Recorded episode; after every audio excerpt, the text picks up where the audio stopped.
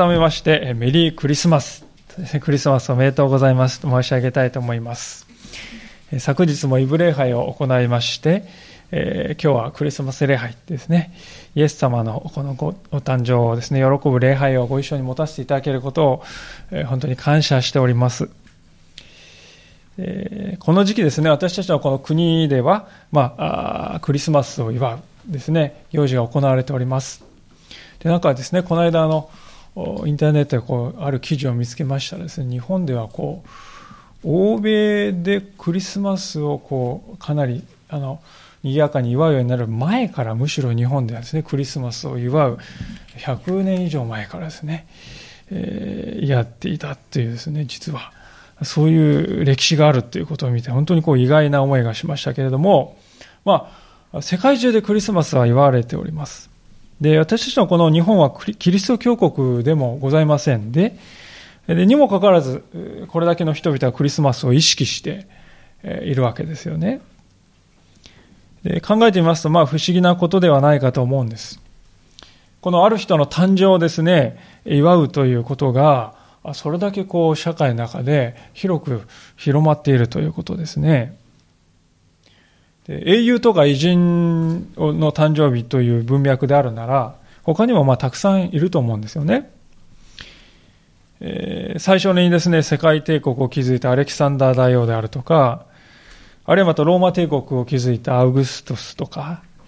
あるいはまた仏教をですね、開いた釈迦であるとか、まあそういった方々のですね、誕生日を世界中で祝ってもいいようなものですけれども、しかし実際にはクリスマスがこうして祝われています。それは西洋の文明が世界で支配的じゃないですか。だからじゃないですか。そう思うかもしれませんけれども、調べましたらですね、イスラム教の国でもクリスマスね、普通にですね、やっているそうなんですよね。まあ理由はいろいろあると思うんですけれども、一つ私が思うところは、神様が私たちの中の一人として、私たちを愛して私たちのところに来てくださったということの中に、まあ、本質的にこう私たちの心を打つ何かがあるからではないかと思います。クリスマスというのは単に神様が人となったと。神が人に変化した。まあ、それだけの単純なものではなくて、実ははるかに深い、深い素晴らしいストーリーがあるわけです。今日はご一緒にそのクリスマスのストーリーに目を留めていきたいと思っております。まず、では、6節の言葉をもう一度ご一緒に、読んでみたいと思うのですけれども、え、ここには第一のストーリーがあります。このように書かれております。キリストは神の見姿である方なのに、神のあり方を捨てられないとは考えず。まあ、あの、少し訳が違う方もいらっしゃるかもしれませんが、一番新しい訳で今お読みしたように、キリストは神の見姿である方なのに、神のあり方を捨てられないとは考えなかったと、こう書かれています。イエス・キリストは神であるにもかかわらず、その神としてのありようを捨てられない。そうは考えなかったんだ。そう書いてあります。で、この捨てられないとはどういう意味かと言いますと、何としてもこう守り通すべきものとは考えない。ということなんですね。聖書によりますと、キリストは宇宙の始まる前から三位一体の神として永遠に存在していたんだと、こう語っています。でこのような話をしますと、いやいやいや、そんな神なんているはずがないじゃないですか、とこう感じる方も、あるいはいらっしゃると思うんですね。しかし、もし、天地創造の神様がいないとしたら、この宇宙はどうして存在しているのでしょうか科学者たちはこの宇宙はずっと膨張し続けている。ずっと風船が膨らむようにずっと広がり続けている。もうそれは観測で確かなんだと。証明されている事実だって言うんです。で、そのように膨らんでいるからにはですね、逆方向に時計を回しますとだんだん縮んでいきまして、最初にはもう無の一点になるんですよね。で、そういうふうに科学者も考えているんです。ですから宇宙というのはこの最初の無の一点だったところからビッグバンという大爆発が起こって、そして宇宙ができたと。今に至るまでそのですね、宇宙は広がり続けているというんですね。しかし、考えてみます。一体どうして何もないところから突然そういう爆発が起こるのか。科学の世界では満足のいく答えというのは未だ与えられていないわけであります。でしかし、聖書を読むときにことは非常にこう、クリアになってくるなと思うんですね。それは、すべてを作りなられた偉大な神様がおられるんだ。だからなんだ。ということがわかるわけです。私たちの人生は偶然の結果として存在しているんじゃなくて、私たちを愛して、私たちを慈しんで、私たちを導いてくださるお方によって与えられたかけがえのない命なんだと。それが聖書が放っているメッセージであります。イエス・キリストはまさにそのような神であられたわけですよね。先週のメッセージですね、神様にはわからないこともあるって言いましたね。それは何かっていうと、人間である、人間として生きるっていうことはどういうことなのか。どういう感じがするのかということは神様は分からなかったはずだとこう申し上げました。まあ、なぜかというと人間であるということは実際に体験してみないと分からないですよね。で、イエス様が来られる前、神様は人間として生きる人間のであるということはどういうことかは体験しておられませんでしたから分からなかったわけですよね。しかし世の中にはもっともっとこう、はるかにわからないことがありまして、それはですね、私たち人間にとって神であるっていうことはどういうことなのかね。皆さん、想像できるでしょうか？皆さんがもし明日から全能の神にしてあげるよって、神になれるよって言われたら、えー、何をしよう、ね、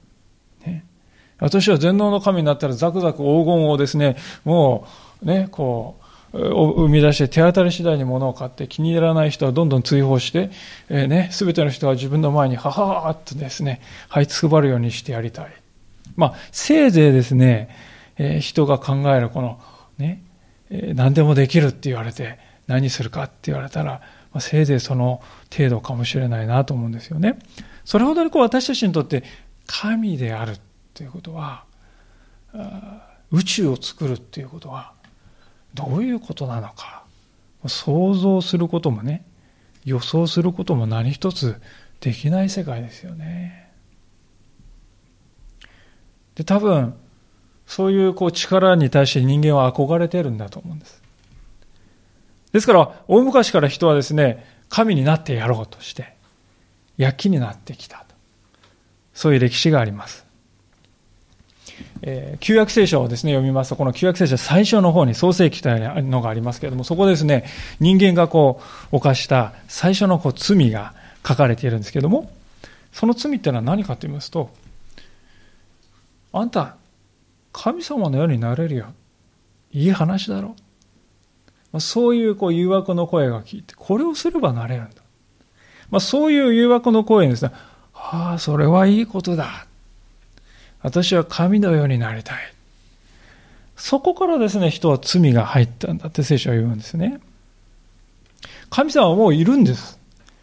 いるんだけども、その神様は、誠の神様は神ではない。神として信頼するんじゃない。私が神になりたい。私が一切を支配したい。とそう思うようになったんですね。でそれ以来人の心の中にはこの神になりたいという願いがいつも離れないわけですよね。まあ、先ほどこう英雄ならいくらでもいるんじゃないかという話をしましたね。アレキサンダー大王というのはもう世界帝国をですね、築いて4000キロ以上もですね、長いインドぐらいまで大帝国を作った人ですね。あるいはまたローマ帝国というのはもう世界最大の帝国と言われるぐらい巨大な国でしたね。その時は。ですから、とても優秀な、有能な王様だったことは間違いないですよ。でも結局彼らが最後にしたことは何かっていうとですね、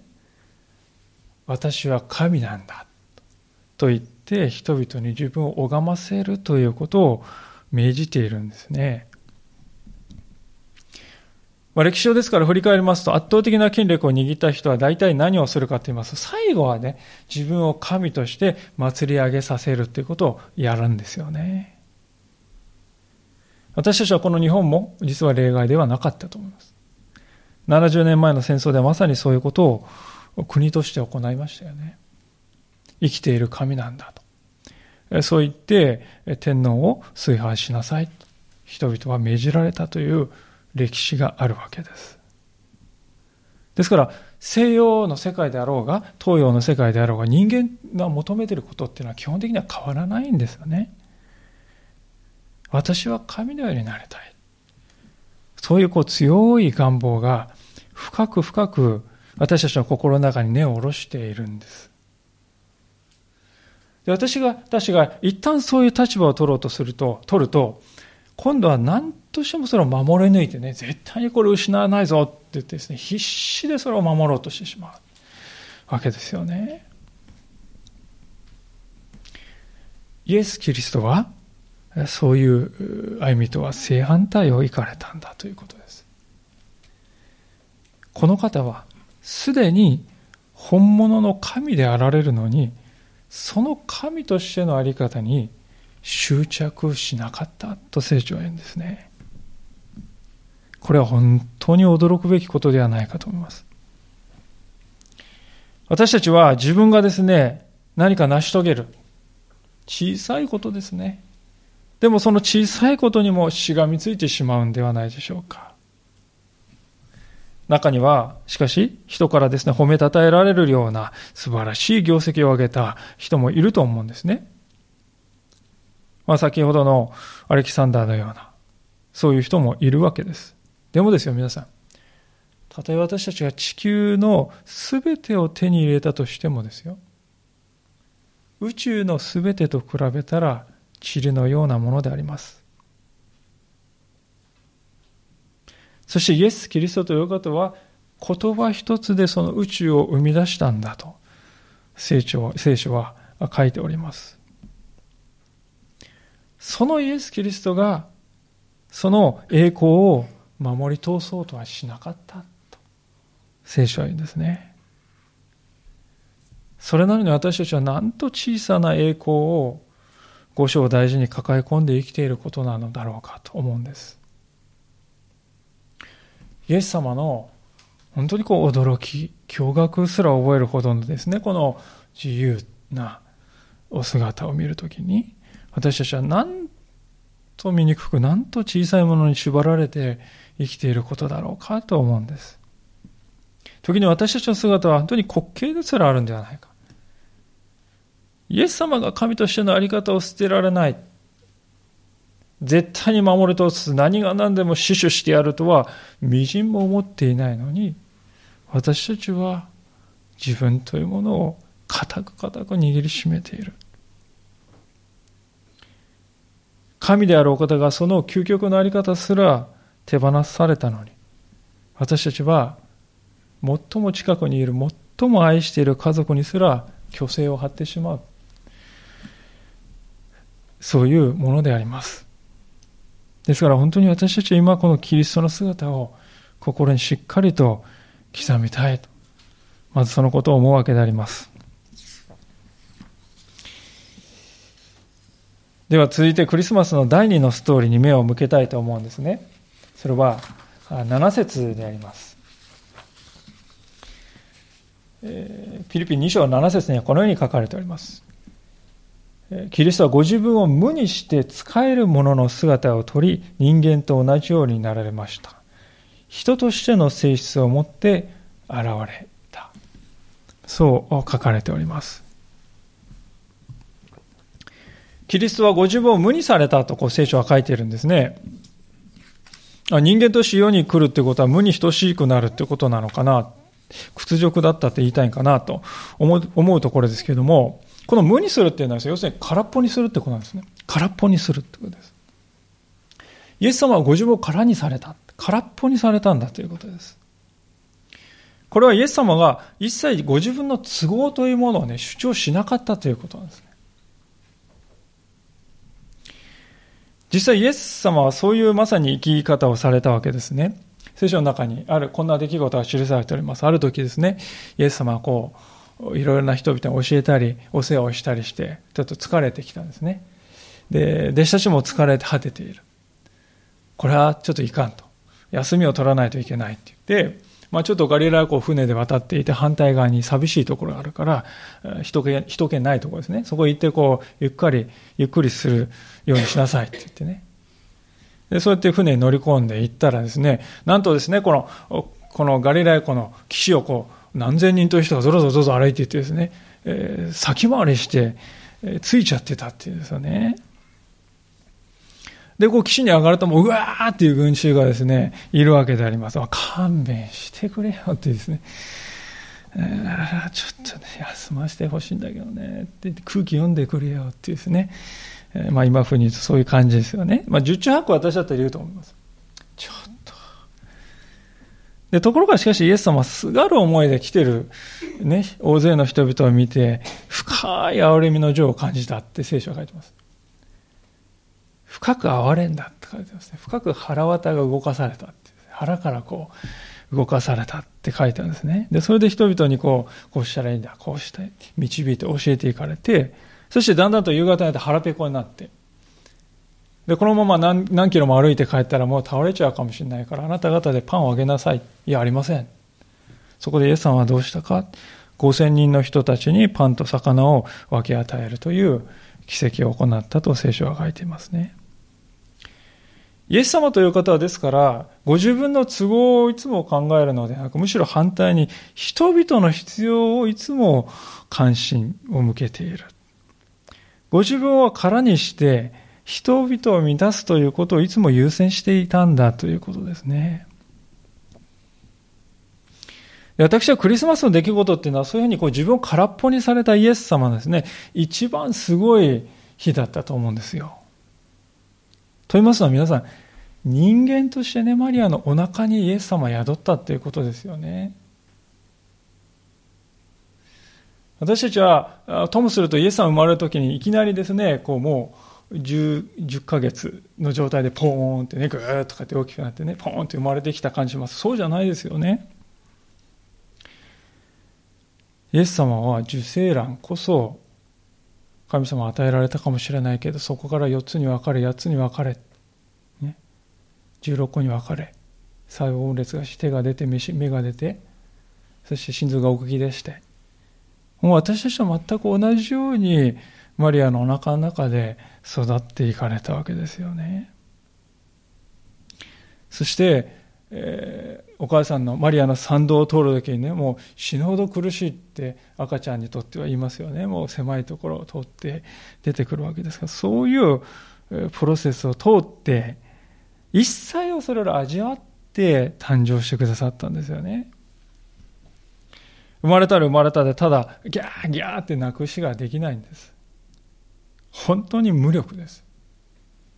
マリアが、こう、おっととかって落としたらですね、もう死んでしまうようなか弱い姿ですね。本当に無力の極みですよ。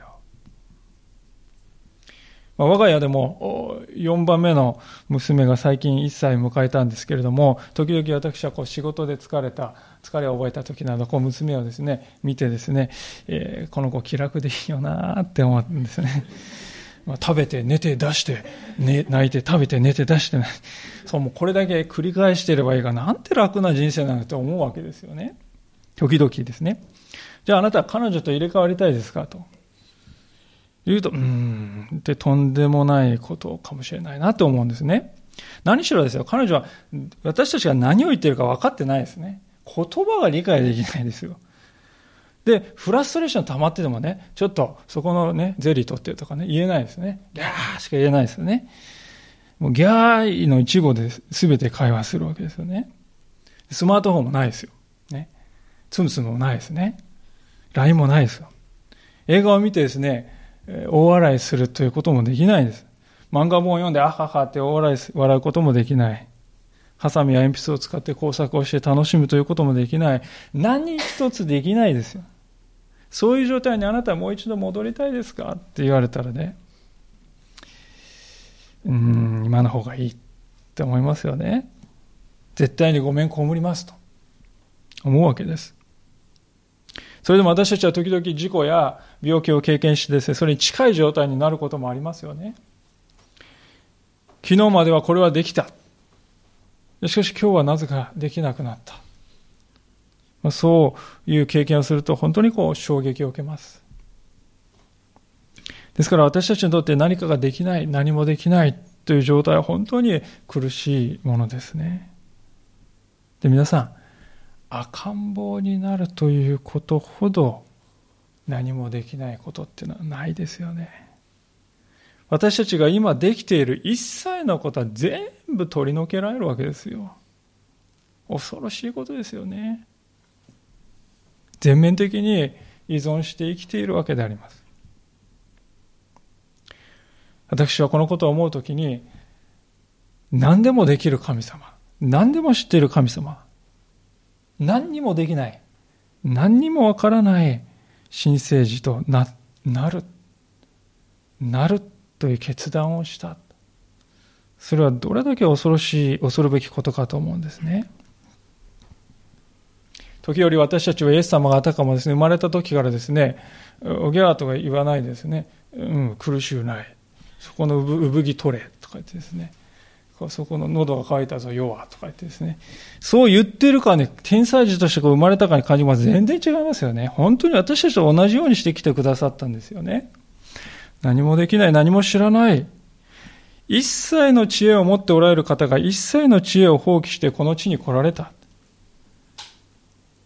あらゆる力に満ちたお方があらゆる力を投げ出して完全な無力に身を委ねてくださった。マリアとヨセフという田舎の大工の夫婦に世話にならないと、あさってまで生きられない。そんな状態ですよね。完全な依存です。完全な無力です。宇宙をお作りになったお方なのに、自ら進んで、そのような無力に身を置かれたということです。で、これが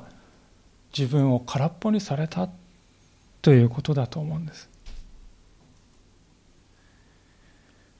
イエスさんはまた7節の後の真ん中のところに使えるものの姿を取ったとも書かれているんです。使えるものというのはしもべとかですね、この奴隷という言葉が使われてますね。奴隷というのは主人が全て握っているってことですよ。イエスさんはまさしくですね、そのようにしてこう、両親に全てを委ねて、全てを任せて、全てをですね、委ねて、信頼して、そして仕えて生きる、成長していく。一歩一歩、よちよち歩きから歩けるようになり、走れるようになり、両親に導かれて生きる、成長していくという道をね、選ばれたわけですよね。そういうところに身を置かれたんですよね。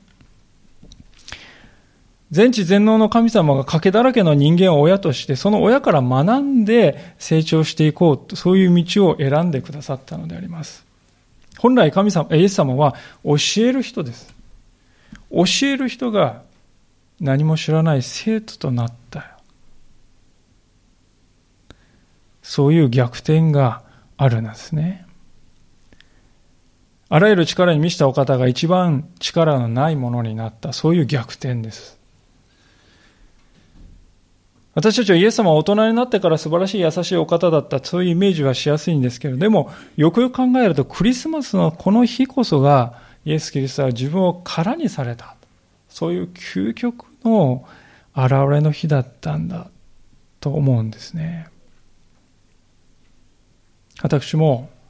本当にこの人の子の親として、もし自分の子がイエス様だったらね、本当にいいのかな、私でって思いますよね。本当に私なんかこのイエスイエス様を育てていけるだろうかっていうね、とんでもないことだと思いますよ。でもイエス・キリストはまさにそういう立場に自ら身を置いてくださったということです。で、このことを思うときに私たちは本当にこう自分自身の生き方をこう探られてくるんじゃないかと思うんですね。私たちはこう自分が空っぽというよりは自分は満タンですよね。自分の計画っていうのはいつもこうあるんです。大体こう人にじゃあアドバイス聞こうかって言っても大体の場合はね、もう自分ではこうするんだけども、まあ、一応参考程度に聞いておこうかなって言って聞く。あるいは聞いたふりをする。聞く前に大体もう9割方自分の中では定まっているんですね。ですから気に入ったことを言ってくれたらそのアドバイスは採用するけれども、そうでないのは聞いたような耳をして、まあ聞き流しておく。私たちは自分を空にするどころか、私たちは心はもう自我で満杯ですよね。東京のこう満員電車っていうのは朝のラッシュ時なんかね、こう駅員がギューとかって押してね、無理やり入れてますけど、まさにあんな感じで私たち心の中に、これ以上こう、何か入れる余地はないわけです。ですから私たちが、また心の中で考えてしまいがちなのは、いつもですね、自分はあの人に何をして仕えてあげられただろうかなって考えるよりも、あの人は私にどのように仕えてくれてるだろうか。どの程度仕えてくれるだろうか。まあ、そっちの方がよっぽど大事なんですね、私たちにとって。私はあの人にどういうふうに仕えてあげられたかなって思うよりも、あの人、あの人私にしてくれるかしてくれないか。そのことはもう本当にこう、一番大事なことになっております。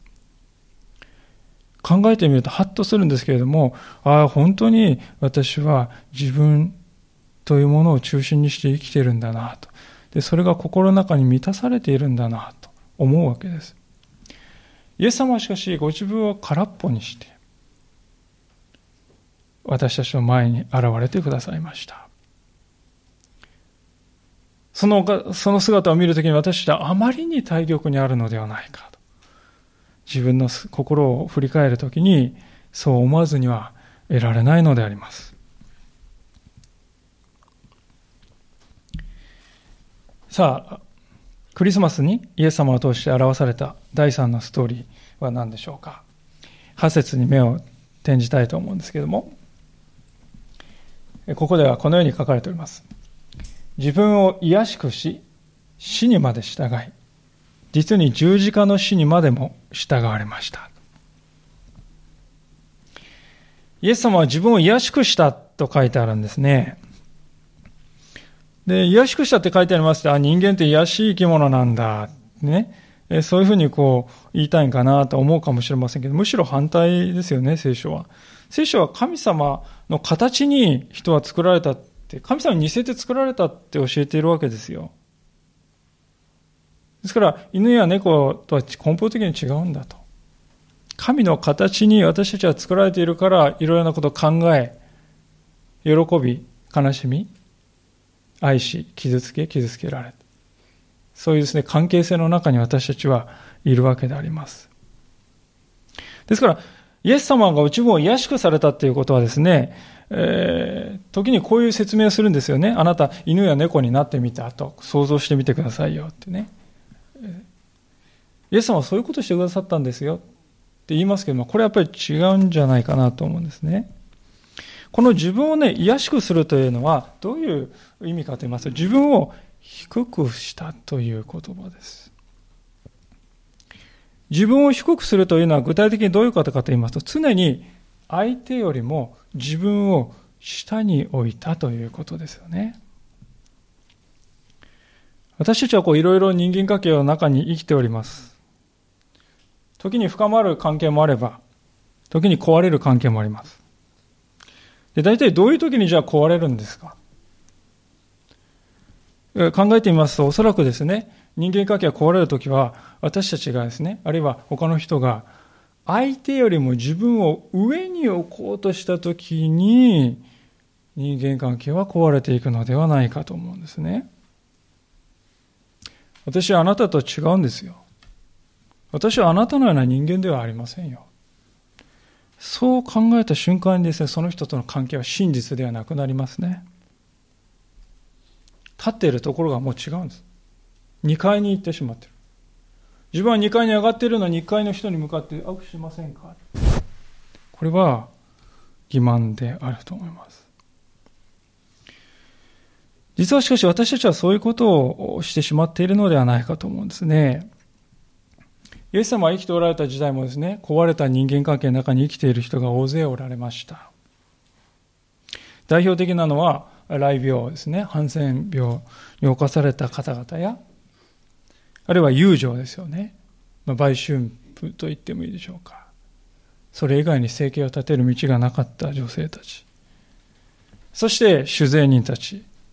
ユダヤ人でありながらローマ帝国の役人として同胞から税金を巻き上げるというですね。まあ、そういう人たちは本当にこう、壊れた人間関係の中に生きておりまして。特にこう、雷病の方はですね、もう人とは思われていないという、そういう世界ですね。で、遊女や自然人の人たちは、その雷病人よりは少し上だけれども、わずか上に過ぎないと。ですから、こういった人たちが道を歩いていきますと、何が起こるかと言いますと、ぶわーっとこう道が分かれてですね、ぽっかりと空間が空いて、まあ、汚れを受けまいって言ってですね、身を避けている人々ばっかりだったんですよね。ですから空間がぽっかりと空いて。で、しかしイエス様はそのぽっかりと空いた空間の中に自分から入っていかれて、自分から近づいていかれた。聖書はそう書いております。で当時わざわざその面倒なことをする人は誰もいませんね。ですからイエス様がぽっかりと空いた空間に帰っていく中です、こう前を潜める人とかですね、なんだあればってキーの目で見る人とかですね、ひそひそひそひそひそってですね、噂話をする人とかですね、もうそういう人が周りに大勢いたと思うんですね。でもイエス様は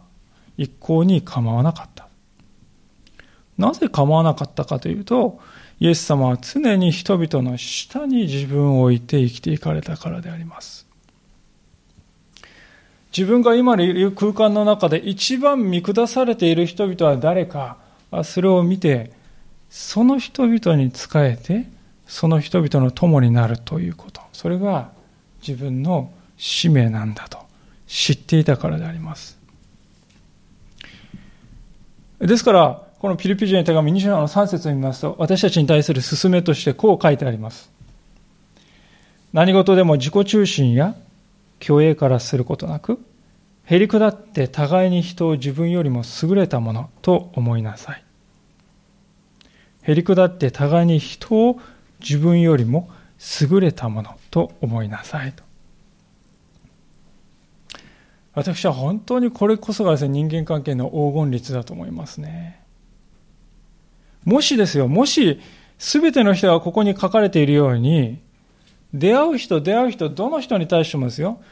ああ、この人には私にはないものがあるな。この人の中に私にはない素晴らしいものがあるな。本気でそういうふうに思ってね、生きていく。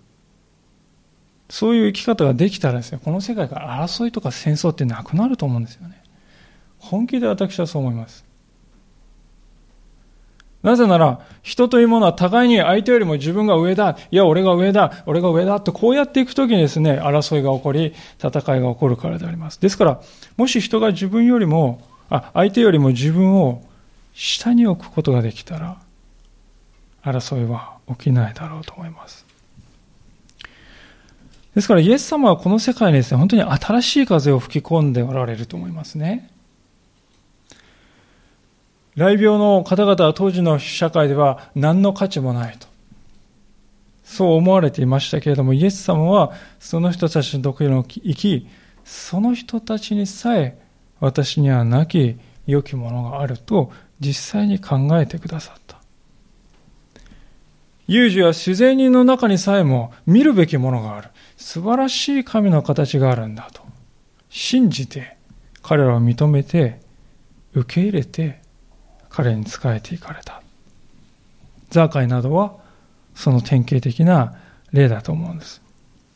でここで一つやっぱり社会の中に革命が起こったと思うんですよね。そういう生き方をする人はいなかった。イエス様はですから下に常に自分を置かれました。で、そのような下にとこう向かっていく歩みの頂点がどこにあるかといえば、あの十字架にあるわけです。十字架という刑罰は、まあ、教会に行きますとどこにでもこう掲げてありますので、割とカジュアルですね。あの、まあ、十字架のネックレスとかですね、クリスチャンでない人でもよくしています。で、私はその是非をここで言うつもりはないんですけれども、でもですよ、当時の人々にとって十字架っていうのはですね、口にすることも汚らしい、そういう呪われた刑罰でありました。十字架というのは、いかにして長く苦しませるかということだけを考えて編み出された、究極のですね、えー、刑罰であります。ですから当時、あまりに残酷なので、ローマ市民に対して十字架刑を課してはならないと。十字架刑に処せられるのは非征服民とか奴隷だけだと。そのような決まりがあったほどであります。イエス様はしかしまさにその呪われた十字架を引き受けてくださいました。それは呪われた人を解放するためであります。イエス様は十字架の司祭も引き受けてくださいました。それは私たちを死から解放するためであります。私たちはやがて誰もが死を迎えます。例外はありません。私たちは死に対しては同伴者、一緒に行ってくれる人いるかっていうと、いないんですね。誰も好き好んでですね、私が人のために死ねるだろうかと。他の何でもあげるけれども、命だけは勘弁して。それが私たちは本音ですね。しかし、イエス様は私たちは死にさえも共にあってくださる。同伴者になってくださる。イエス様の下に、下にと向かう道は、死を前にしても止められることはなかったんだということであります。ですから考えてみますと、イエス様のこの歩まれた道は初めからこう下しか向いていなかったんだなということがわかりますね。天の天におられた。そのところでイエス様は神であられたにもかかわらず、その神としてのあり方を私は断固守り通してあるぞ。何者にも譲らないぞとは思わなかった。すでにそこでイエス様は下を向いておられます。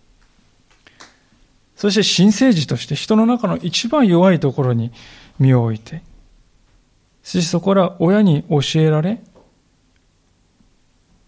そして成長していき、そして大人になってからも人々の下に自分を置き、そして十字架の死という一番下の死までも引き受けてくださったわけであります。ですから、イエス様のこのお姿はですね、ある人はこう表現しましたね。イエス様の姿を見てこう言ったんですね。天への道は下り坂である。天への道は下り坂。今この言葉を私たちは深く心に留めたいと思うんであります。私たちのこの世というものはこう上を見ることばかりですよね。まあ、絶えず人より自分が上であるそれが私たちのこう小さな誇りになります。自分がもし下になったら自分の価値はなくなっちゃう。みんな無意識のうちにそう思ってしまいます。で、価値がなくなったら困る。そんな恐れからですね、突き動かされて人々は必死で毎日を送っているように見えるわけです。で皆さん、上を見続けて生きる、その生き方の行き着く先ってどこでしょうか？どこまでもどこまでも行き着いていって満足することがない。最終的には自分を神とするところまで行ってしまうんですよね。いや、私は自分は神だなんて大それたことを考えちゃいませんよ。多分多くの方はそう感じると思うんですけれども、でも実はその人の生き方が、いつも実は人よりも自分を上に置いて生きている。いつも上の方から人を見下ろしている。であるならば、実は同じことをしているんではないかと思うんです。私たち人間は作られたものに過ぎませんが、そのことを忘れて、私を作ってくださった方の前で自分を低くするということを喜べない。嬉しくない。それはまさに本当の神様以外に何かが私たちの中で神になっている証拠ではないかと思うんですね。天への道は下り坂なのであります。9節を見ると、下り坂をですね、本当にこう、どこまでも歩んでいかれたイエス様が今度は、すべての名に勝る名を与え与えられたと。そう書かれております。逆説的ですけれども、天に届いてやろうとですね、自分を表してやろうと考えた英雄たちは、やがて消えていき、何も残りませんでした。しかし天から下って、下って、私たちの中でも最も低いところにまで下ってくださった主は、一切の名に勝る名を受け継いで今も永遠に生きる方になっておられます。神の国は、ですから逆説の国だということです。クリスマスというのはまさにそういう神の逆説が一番深くこう、あらわになった日だったと思うんですよね。皆さんはこのクリスマスの前にどのように生きていかれるでしょうかそれが今日、私が皆さんに問いかけとして申し上げたい、お伝えしたいことです。私たちの救い主は、低きに行かれる。私たちの救い主は、十字架によって定義づけられる。そのようなお方である。神が人となるというこの不思議、この幸い、この逆説に満ち溢れた恵み、今日というこの日がそのような驚きの日で、また喜びの日でありますようにお祈りしたいと思います。一言お祈りいたしましょう。